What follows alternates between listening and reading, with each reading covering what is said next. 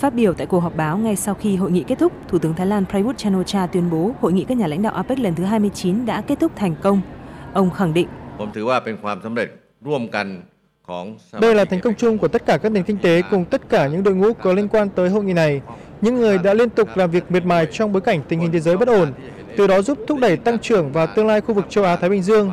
Tôi và lãnh đạo các nền kinh tế APEC đã thông qua tuyên bố chung phản ánh những nội dung hoạt động của APEC 2022 trong suốt một năm qua với khái niệm mô hình kinh tế sinh học tuần hoàn xanh được coi như một động lực thúc đẩy hướng tới những kết quả thực chất theo ba nội dung chính trong chủ đề của năm APEC 2022 là mở, kết nối, cân bằng.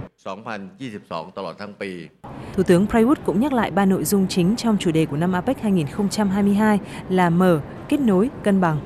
Với nội dung thứ nhất, mở, APEC đã chuẩn bị một kế hoạch công tác nhiều năm để tiếp tục đối thoại về khu vực thương mại tự do châu Á-Thái Bình Dương trong bối cảnh hậu COVID-19 trên toàn cầu và chuẩn bị sẵn sàng trước các vấn đề đầu tư mới.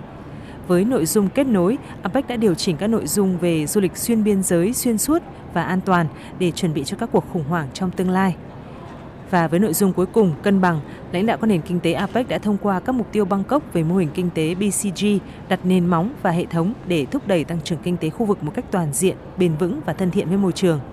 Thủ tướng Prayut chia sẻ ông cũng đã nghe quan điểm của đại diện giới trẻ từ diễn đàn Tiếng nói tương lai APEC 2022, lưu ý rằng vấn đề vũ khí hạt nhân cũng đã được đề cập tới trong hội nghị. Thủ tướng Thái Lan tuyên bố đến thời điểm này, năm Thái Lan làm chủ nhà APEC đã chính thức kết thúc và ông đã trao lại nhiệm vụ nền kinh tế chủ nhà APEC 2023 cho Mỹ. Thủ tướng Prayut cũng bày tỏ tin tưởng rằng Mỹ sẽ tiếp tục các sáng kiến của Thái Lan, đặc biệt là trong nội dung phát triển kinh tế toàn diện và bền vững.